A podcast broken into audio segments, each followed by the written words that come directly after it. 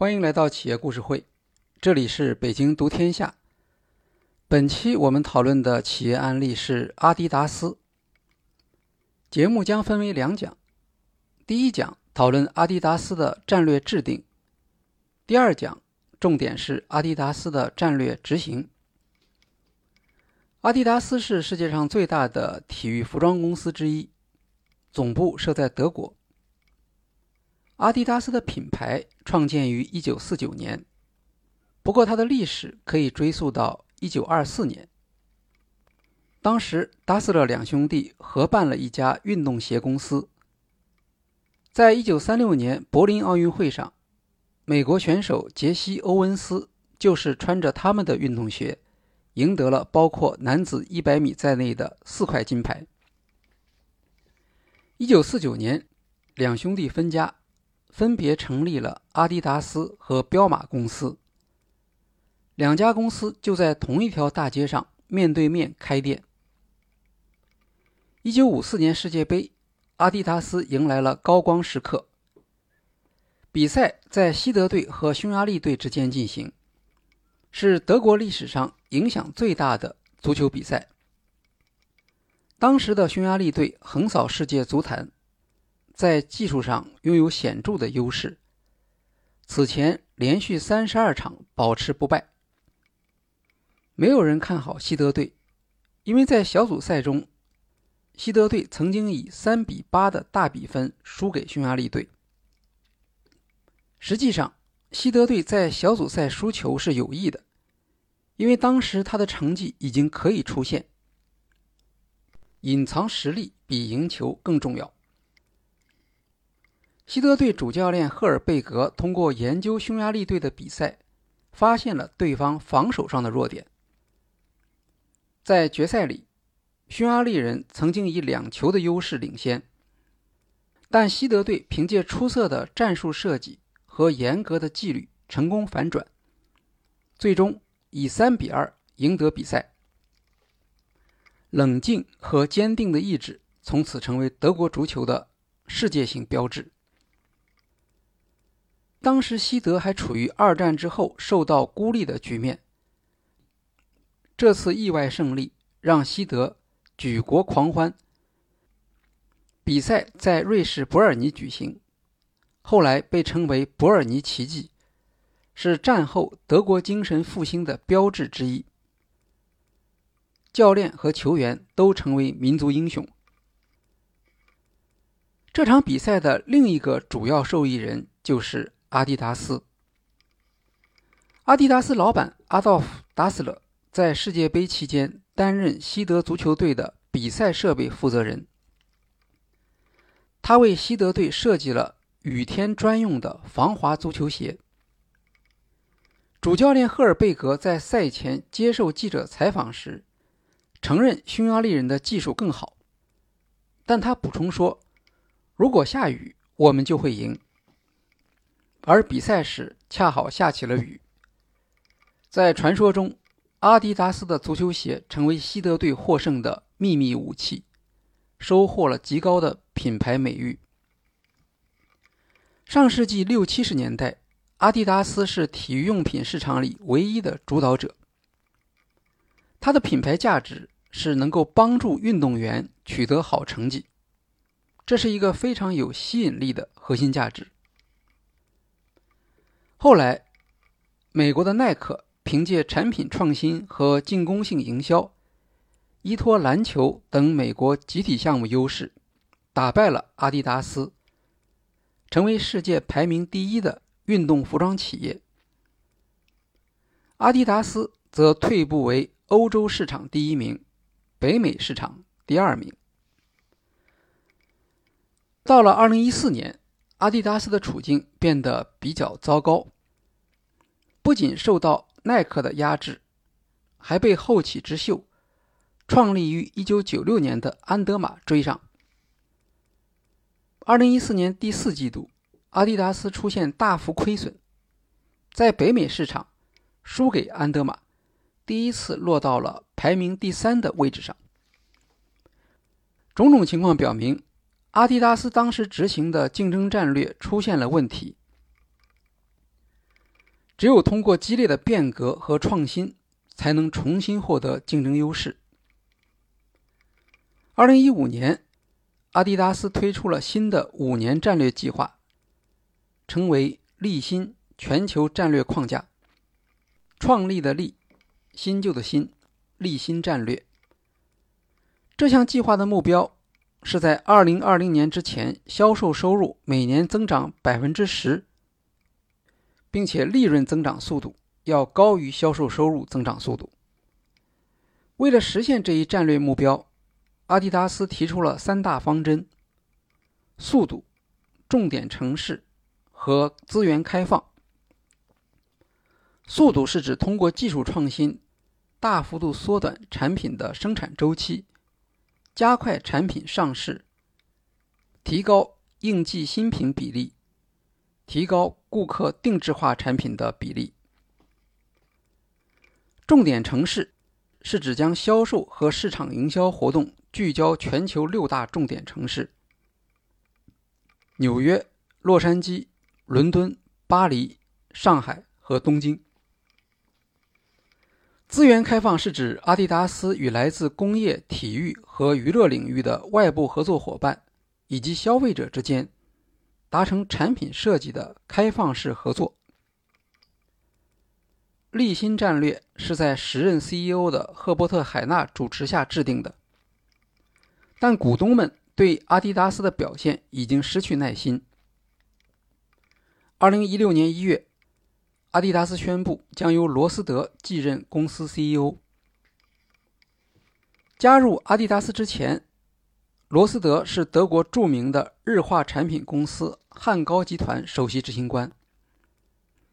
在汉高任职期间，罗斯德通过重组，成功为集团大幅度削减成本。复兴了北美业务。在他的领导下，汉高集团销售收入在八年间增长了三分之一，营业利润率创下历史新高。罗斯德到任后，继续执行立新战略方案。在速度方面，罗斯德要求改变设计流程，使所有的原材料准备就绪，能够当季。重新再生产、再补货，快速满足市场的需求。二零一五年，阿迪达斯建成新型的速度工厂，在这间工厂里面，除少数技术人员外，全部生产工作由智能机器人完成。过去，一双鞋子从原型到上架需要十八个月时间。但四分之三的鞋子不到一年就进入打折促销阶段。速度工厂最大的强项是缩短供应链时间。借助 3D 技术，一单运动鞋设计完成，有可能不到一周就可以上架销售。按订单生产的提前期，则从几个月压缩到几天。这样的运动鞋产品紧跟当下消费热点，在快速流转中，生命周期更短，当然也几乎没有打折的时间。不过到目前为止，大规模生产的提前期仍然需要三十天到六十天。罗斯德解释说，按订单生产主要是降低了退货成本。阿迪达斯的目标。是到二零二零年将这类产品的净销售收入占比提升到至少百分之五十。公司还希望这类产品的全价销售收入所占比例比常规生产产品高百分之二十，这将有助于提升公司的盈利能力。这个希望是有其合理性的，因为这类产品是按订单生产的。更有可能实现全价销售。立新战略的重点是将供应链进行数字化，比如用人工智能来改进供应链效率。过去，在获得订单之前，很难对不同尺码的需求进行预测，但通过人工智能，阿迪达斯在几分钟时间里就可以完成对尺码分布的预测。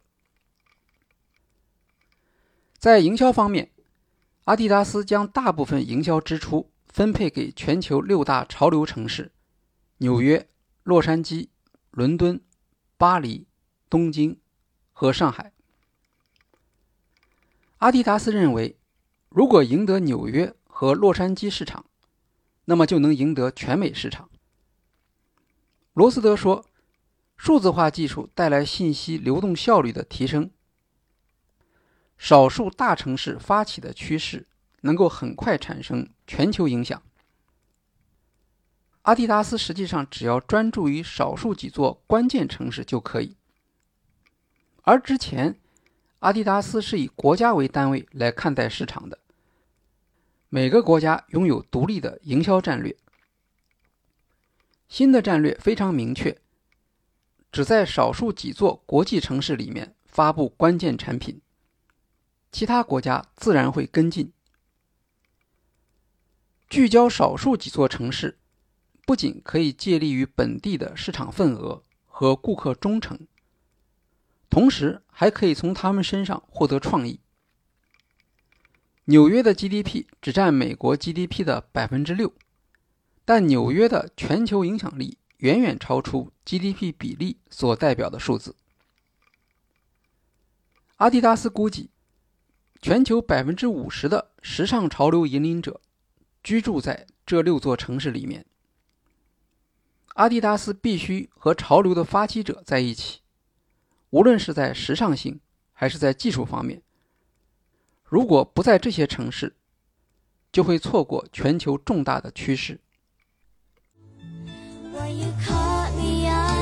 Falling. Your arm lifted me back on my feet. It was like you heard my calling. And you rushed to set me free. When i found you i was west 在开源方面，阿迪达斯在罗斯德上任之前就已经开始行动，并在 Stan Smith 这款经典产品复活营销中取得成功。Stan Smith 运动鞋外形鲜明，其特点是白色皮革、绿色鞋尾。这款1971年首次推出的运动鞋得名于美国网球冠军 Stan Smith。它是有史以来销量最大的一款运动鞋，总共销售了大约三千万双。二十一世纪初，Stan Smith 仍然能够在商场买到，但已经失去了销售的动能。阿迪达斯品牌战略负责人 Arthur Howard 认为，Stan Smith 仍有复兴潜力。二零一二年，阿迪达斯开始将 Stan Smith 下架。停止出售。到二零一三年中期，整个市面上几乎看不到 Stan Smith 在销售。粉丝们纷纷发邮件质疑阿迪达斯的这一做法，但这也意味着计划的第一步已经成功，鼓舞了阿瑟·霍尔德和他的团队。在二零一三年晚些时候。阿迪达斯向和他们有合作关系的一些名人提供了新版的 Stan Smith，其中包括说唱歌手 A.S.A.P. Rocky、设计师王大仁以及脱口秀节目主持人 Ellen DeGeneres。此后，阿迪达斯又给更多名人提供了为其专门定制的 Stan Smith，将他们的照片印在鞋舌上。一时间，Stan Smith 风靡社交媒体。经过长时间的造势，二零一四年，阿迪达斯将 Stan Smith 重新摆上了货架，售价九十美元。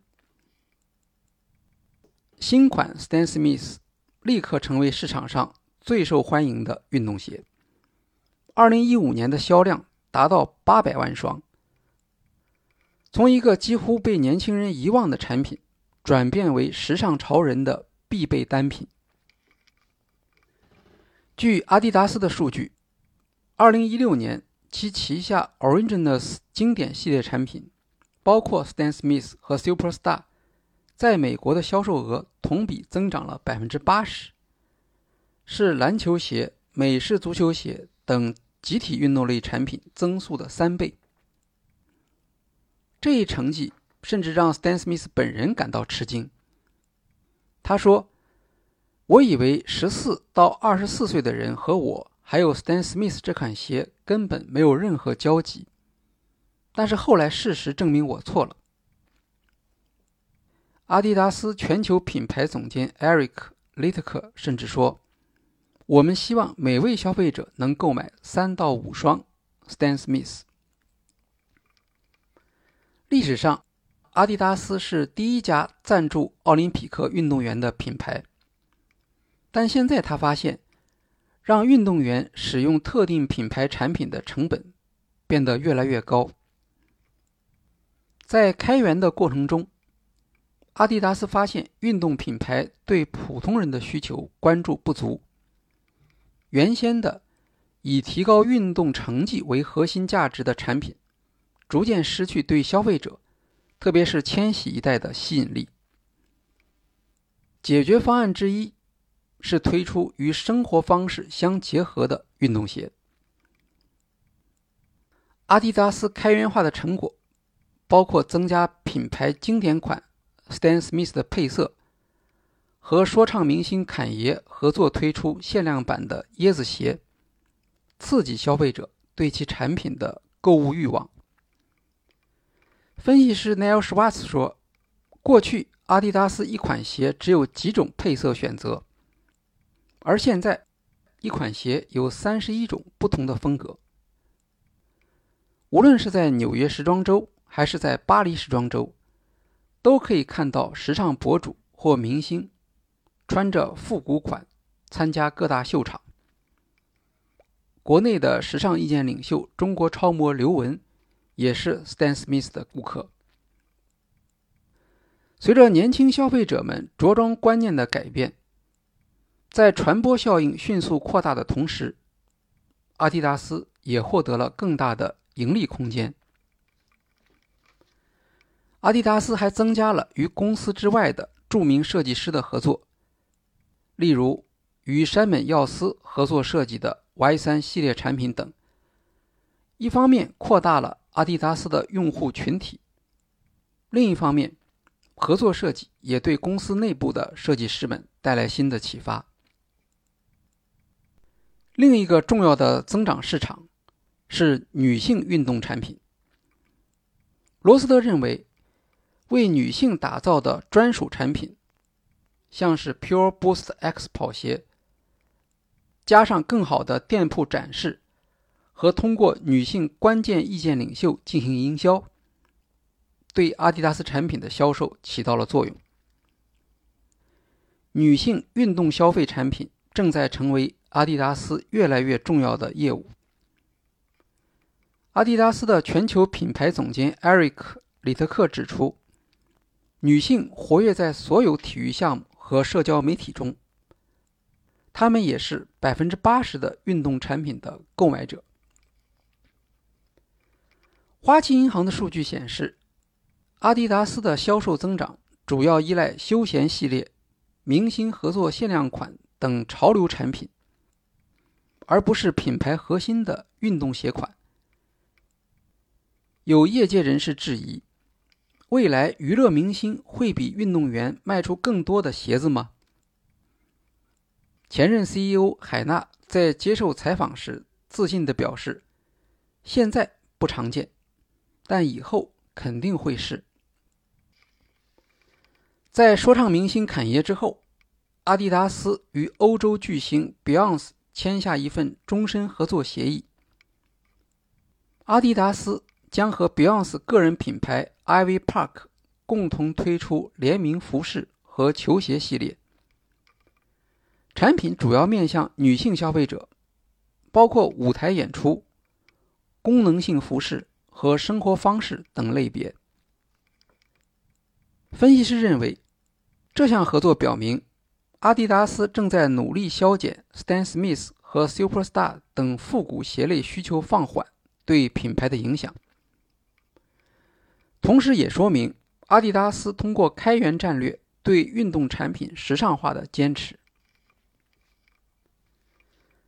阿迪达斯战略总监 Lilian Bautista 在解释立新战略的成功时说：“我们在过去的战略方案中，往往过于注重具体的业绩目标，例如销售收入、营业利润等。但是，当我们回顾这些战略方案时，会发现这样的方案并不能有效激励员工，因为战略目标只是冷冰冰的数字。”而不是能让员工有所感知的直观目标。因此，在开始设计新的战略方案时，我们认为应该使新方案在员工之间产生共鸣，产生工作的动力。使用“立新”这样感性化的口号，用速度、关键城市和开源来描述我们的战略方针。这比数字目标和行动方案，比开会和分配工作更有效。